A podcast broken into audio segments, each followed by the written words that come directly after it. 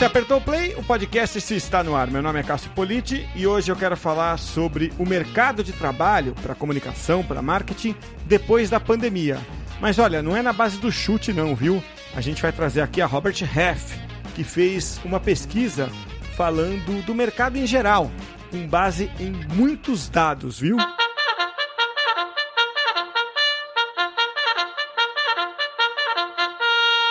Na edição de hoje do podcast, você tem a satisfação de receber novamente o Fernando Mantovani, que é diretor-geral da Robert Half, que é uma das grandes empresas especializadas em recrutamento de profissionais do mundo, é uma consultoria muito reconhecida no mundo e inclusive aqui no Brasil. Fernando passou, além da Robert Half, por empresas muito relevantes como Primícia, Alcoa e Mercedes-Benz. Já esteve aqui conosco conversando sobre é, planejamento de carreira. E hoje eu quero bater um papo aqui com o Fernando sobre é, o que vai ser né, é, do, do, mercado brasileiro aqui a partir agora de 2021, com base no Guia Salarial 2021, que é public, foi publicado pela Robert Half, né, agora no começo do ano. Né? É, Fernando, é uma satisfação ter você de volta aqui. Obrigado por aceitar mais esse convite para bater esse papo aqui, Fernando. Imagina, mais uma vez, prazer estar, estar com vocês. Tanto eu como a Robert F. sempre à disposição. Prazer dividir é, um pouco de informação com você e com os ouvintes aí do podcast. Legal, obrigado, Fernando. É, bom, vocês é, fizeram essa pesquisa soltada, é, intitulada é, Guia Salarial 2021. E ela, obviamente, né, Fernando, é influenciada pelos impactos da pandemia, né? E eu vejo que o grande destaque que vocês dão é para o trabalho remoto, né? Claro que a pesquisa é muito mais ampla do que isso. Inclusive, o link para download está aqui na descrição do podcast. Mas fica o zoom, zoom, zoom né, do mercado. Afinal, quando as empresas voltarem todo o trabalho vai ser remoto ou vai ser híbrido, né? É, é uma discussão que já vem, acho que desde o do início da própria pandemia, quando todo mundo começou a ver que o trabalho remoto funcionava bem para aqueles, claro, aqueles profissionais que podiam trabalhar é, remotamente. A gente não está falando aqui né, do, do, do, do é, é, do profissional de chão de fábrica, por exemplo, né? do, do deskless workforce, como se fala. Mas é, se o trabalho realmente for ser híbrido, como parece que a coisa vai ser, como vai ser esse híbrido? Né? Então, é, essa pesquisa feita pela Robert Half com 350 executivos que lidam diretamente ou influenciam o processo de recrutamento e seleção, traz um resultado bem claro. 74% das empresas apoiam o trabalho híbrido, ou seja, parte home office, parte no escritório. E aí, Fernando, vem a minha primeira pergunta para o nosso papo. Tem uma razão clara para essa preferência por parte das empresas? Eu entendo, uh, Cássio, que eh, o trabalho remoto ou híbrido, na verdade, o trabalho remoto, ele traz algumas. Uh, ele atende algumas demandas que fazem bastante sentido, né? O tempo que você gasta nas grandes cidades de deslocamento é enorme, é desgastante, é estressante. E com isso você tem menos possibilidade de estar junto da tua família. Uh, então isso sempre é, é uma demanda muito ouvida há bastante tempo.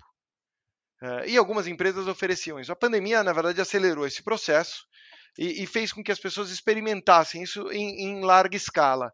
A parte boa dessa história é que derrubou um monte de paradigma.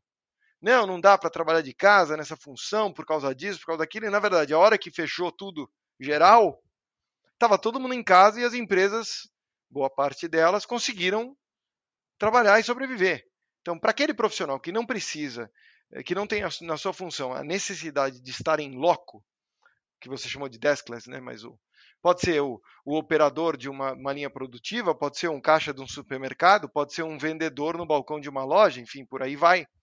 As funções que trabalham em escritório e que, se, em que, em que é possível trabalhar de casa, traz uma vantagem para o profissional é, gritante. Por outro lado, para o empregador, tendo uma condição de infraestrutura de tecnologia uh, razoável, tem uma vantagem que no médio prazo, além de agradar e ajudar na retenção do profissional, do, do seu colaborador, é a, a, questão de espaço locado, né? Quanto espaço você precisa de uma laje corporativa para colocar os seus colaboradores? Se vai menos gente para o escritório, esse escritório pode ser menor. Então tem vantagens também financeiras nesse sentido. Agora, o extremo do 100% remoto ad eternum, digamos assim, aí eu também acho é, que traz uma série de outros problemas que podem não ser saudáveis e a gente percebe alguns e outros talvez a gente não perceba porque é um processo é, é uma coisa que aconteceu há um ano, né? Não deu tempo talvez para a gente absorver uh, todas, adquirir o conhecimento sobre todos os reflexos dessa história toda, inclusive saúde mental, que é uma coisa que, tá, que se falou muito que se viu, mas e questões como é, cultura da companhia, por exemplo, né? Uma grande interrogação. Então acho que está por aí o negócio. Eu acho que o mais saudável vai ser um meia calabresa, meia mussarela aí. Agora, eh, o tamanho, se vai ser um terço, dois terços, meio a meio, ou dois terços, um terço, eu acho que cada empresa vai acabar encontrando o seu, o seu caminho aí. É, dois pontos aí da tua resposta que eu, que eu acho sensacionais. Assim. Primeiro, né? É você é, tocou no ponto que, que para mim é, é, é, é, fundamental falar, né? As empresas estão adorando essa história do, né, do home office ou do, do, ou do meio a meio, meia mussarela, meia calabresa, porque é, é uma questão de grana, né? além de tudo, de todos os outros benefícios, óbvio, né? As pessoas são humanas também. Mas uh, é, é, é, a frase do filme Todos os Homens do Presidente, né? Sim, follow the money, né? É, tem um motiva uma motivação financeira aí. E é óbvio, e é natural que tenha, né, Fernando? Pô, a empresa existe para dar lucro, cara. Então não tem nada de errado nisso, né? É, e, e, então juntou o útil ao agradável. E o segundo ponto, Fernando, é que você falou aí, então, tudo bem. Se fosse só é, 100% remoto, a gente conseguiria ver grandes desvantagens. Vamos para o híbrido. Eu sou o maior defensor do híbrido. A minha empresa, a Tracto, ela, ela trabalha no híbrido há anos. Muito antes da pandemia, a gente já fazia o híbrido, inclusive quando existia risco na legislação, legislação trabalhista. A gente já fazia o híbrido por entender que assim é melhor. Então, eu sou o maior defensor do híbrido. Agora, é, eu, o negócio é o seguinte, fazendo um papel aqui de, de advogado do diabo, né? A gente está olhando só o lado bom do híbrido, Fernando. O mundo está olhando só o lado bom do híbrido. Só que deve ter ponto negativo no híbrido também. Né? É, é aí que eu queria te perguntar, né? Você enxerga lado negativo no lado híbrido, no, no esquema híbrido também, né? em comparação com o presencial? É, porque eu já fiz essa pergunta para outras pessoas, né? E um amigo, por exemplo, né, é, me disse outro dia um negócio que você até tocou ampassando aí, né? Muito interessante. Ele falou: eu estou tendo dificuldade de criar uma cultura no meu time, no híbrido. Eu não consigo. Antes eu conseguia fazer a equipe ter uma cultura, né? pegar um senso de equipe. Eu não consigo mais. Porque esse senso de equipe, você pega no café, você pega os caras almoçando junto, meio aquela coisa de time de futebol que se concentra junto tal. É ali que você cria o senso de equipe. Numa equipe que trabalha junto, né, no caso dele TI, os caras criam o espírito de equipe na sacanagem, na brincadeira, ali no almoço, no café. Não tem mais isso, está perdendo essa cultura de equipe. Né? Outra pessoa me falou que está tendo uma, uma dificuldade já no híbrido em remanejar os benefícios, né? Então, assim, pô, como é que faz agora? O pessoal quer cadeira em casa, é, o vale refeição, agora quer vale internet, né? É, quer vale outras coisas. Então tá tendo uma pequena dificuldade, ele vai ter que manejar, vai levar um tempinho para regar, remanejar isso.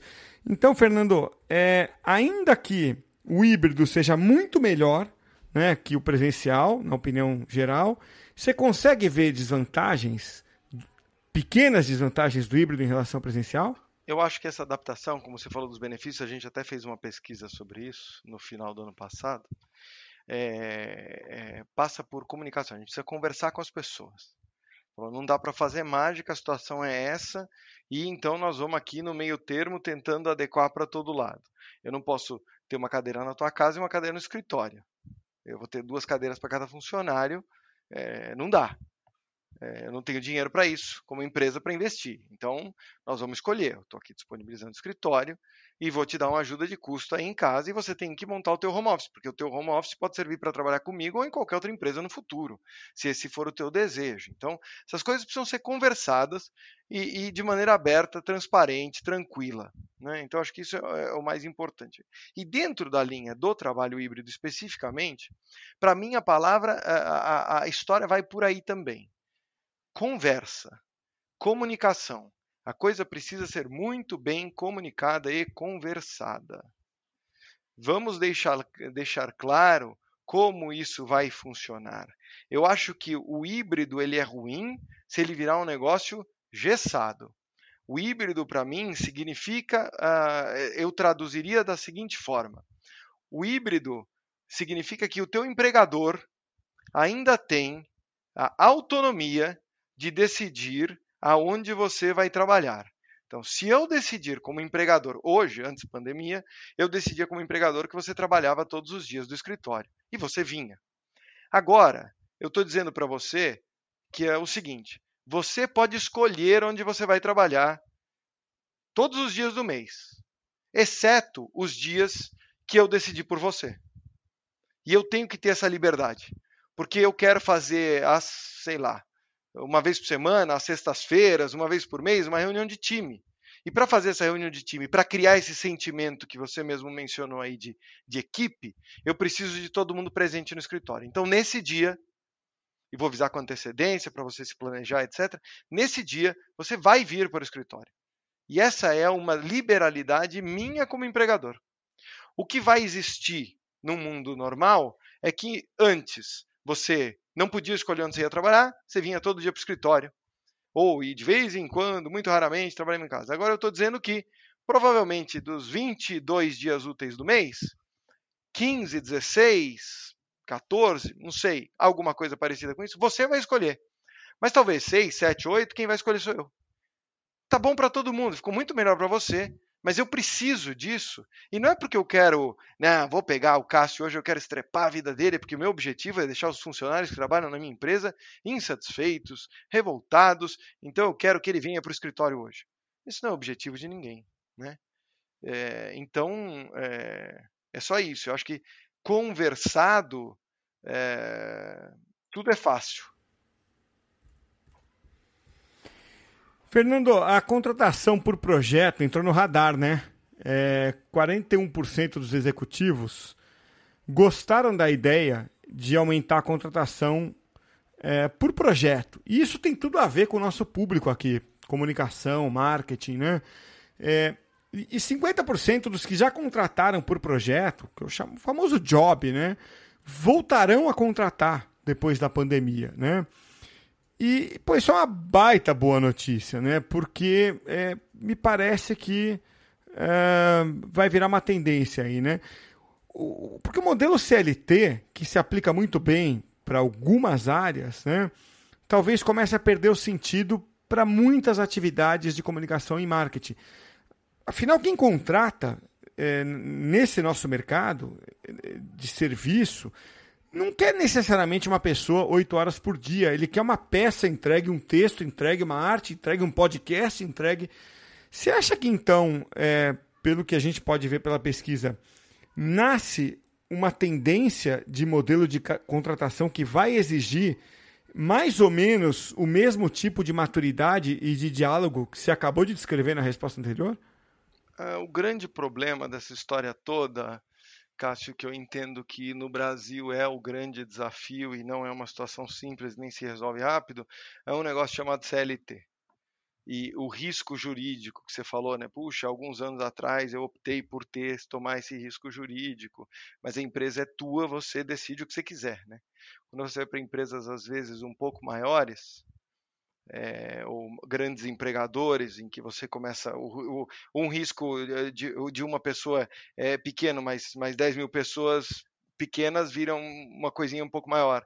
Então, é, riscos pequenos em 10 mil pessoas, né? o risco proporcionalmente ele acaba eh, podendo ser um problema. Então, eu acho que a gente vai passar por um processo de amadurecimento, mas a gente precisa também que a legislação amadureça. A gente tem legislação de home office. Você pode trabalhar em home office e aí eu não controlo a tua jornada. Legal, o empresário vai nessa direção e aí quando você volta e o, o, o, colaborador entra na justiça contra você, você seguiu a lei e perde. E tem que pagar uma indenização porque você não controlou hora extra. Então, é, eu acho que tem esse probleminha aí para ser resolvido, para a gente ficar, para a gente poder dizer que isso vai evoluir dessa maneira como você colocou, que eu acredito que seria um mundo ideal, né? Pois é, precisamos evoluir um pouco numa área espinhosa, né, pois é, Fernando? É, complicado. É, é, é, onde, é onde o Brasil trava às vezes, né? E, e a pesquisa de vocês mostra que é, algumas áreas estão mais em alta, né? É, a própria área de marketing está em alta, né? É, mas eu vou citar outras duas que cruzam facilmente com marketing, né? Primeiro, a tecnologia. É, então, essa área anda, anda de mãos dadas com marketing, né? São áreas hoje meio irmãs, assim, né? Tecnologia e marketing, né? E uma segunda área que está em alta, segundo a pesquisa da Robert Half, é mercado financeiro, né? Que precisa do marketing, porque hoje só 1,5% dos brasileiros investem, por exemplo, na bolsa.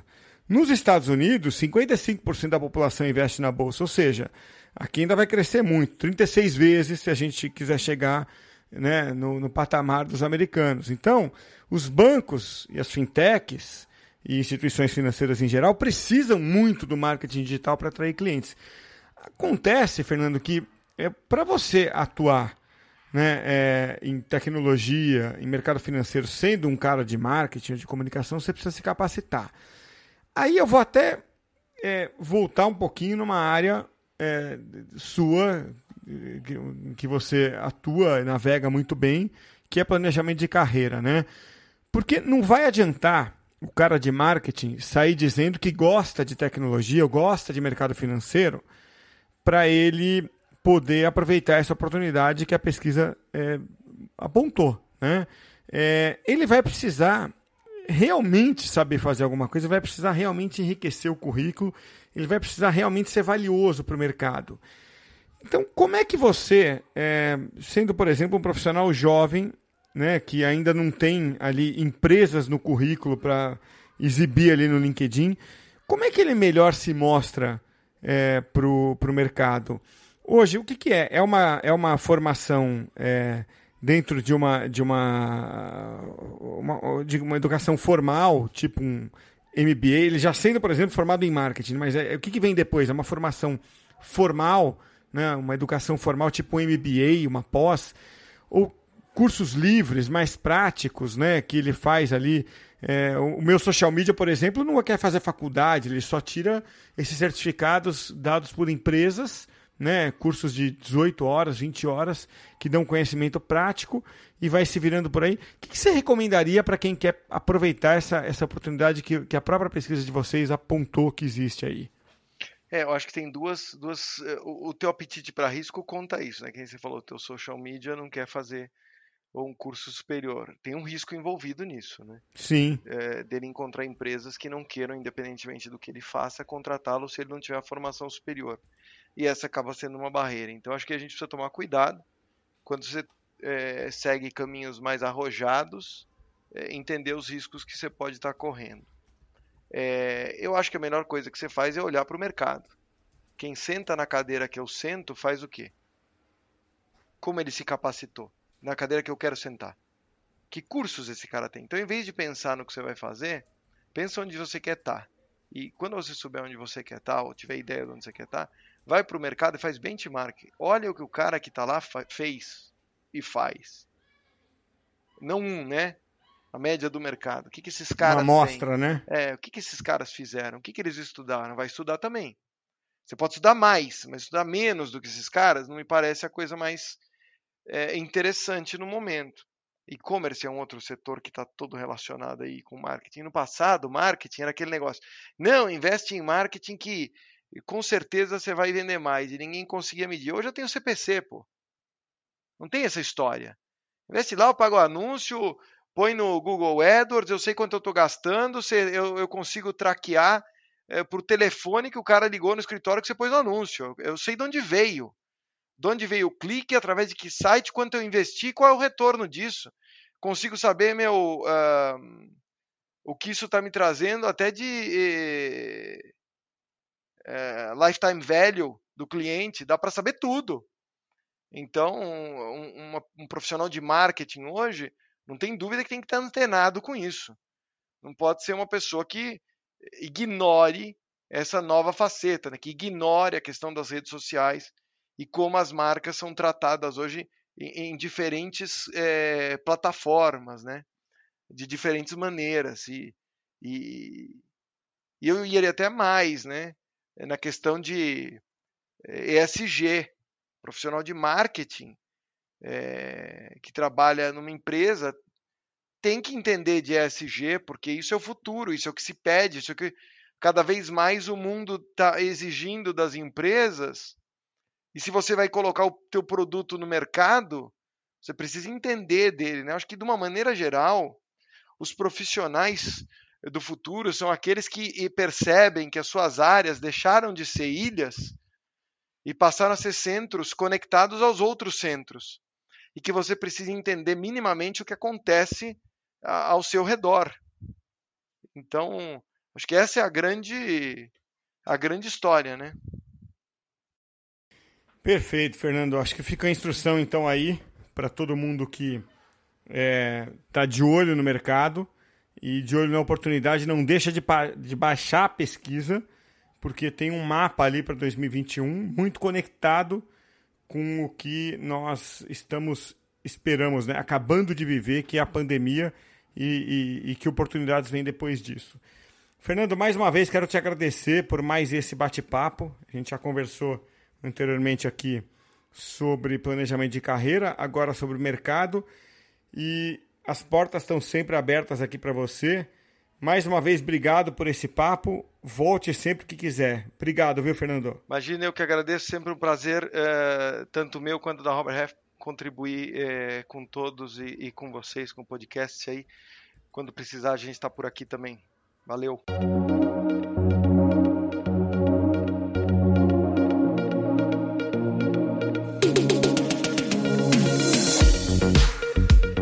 Aqui para o insight final. Eu deixo o meu insight, você pensa no seu. Lembrando que o podcast de hoje é oferecido pelo Influence-me, a plataforma do grupo Comunique-se, especializada em marketing de influência.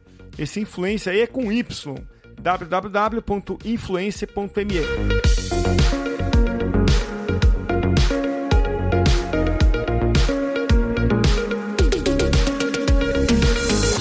Meu insight aqui é o seguinte: precisa ter diálogo entre a empresa, o colaborador, para o modelo híbrido funcionar.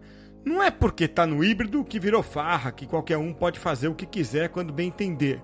Não teve carta de alforria e cada um faz o que quiser, né? Precisa ter uma nova cultura de organização. É uma liberdade nova que aí sim veio para ficar, como bem trouxe o Fernando Mantovani na conversa do podcast esse de hoje. Esse foi um dos meus insights. Pensa nos seus aí também. Até a próxima. Hein? For confidence in your financial plan, look for a CFP professional. When your financial advisor earns the CFP certification, it means he or she is trained to provide ethical financial planning across a holistic range of topics, from retirement and investing to taxes and estate planning, all in your best interest. So, with a CFP professional, you'll feel confident in your financial plan today and tomorrow. Three letters do make a difference. Visit letsmakeaplan.org to find your CFP professional the We're Going Family Style deal. Because I want a bite of your Big Mac. And I need some of your quarter pound. I'll try your filet of fish. There's a deal for every friend group at McDonald's. Order any two classics for just six bucks. Price of participation may vary. Single item at regular price cannot be combined with any other offer.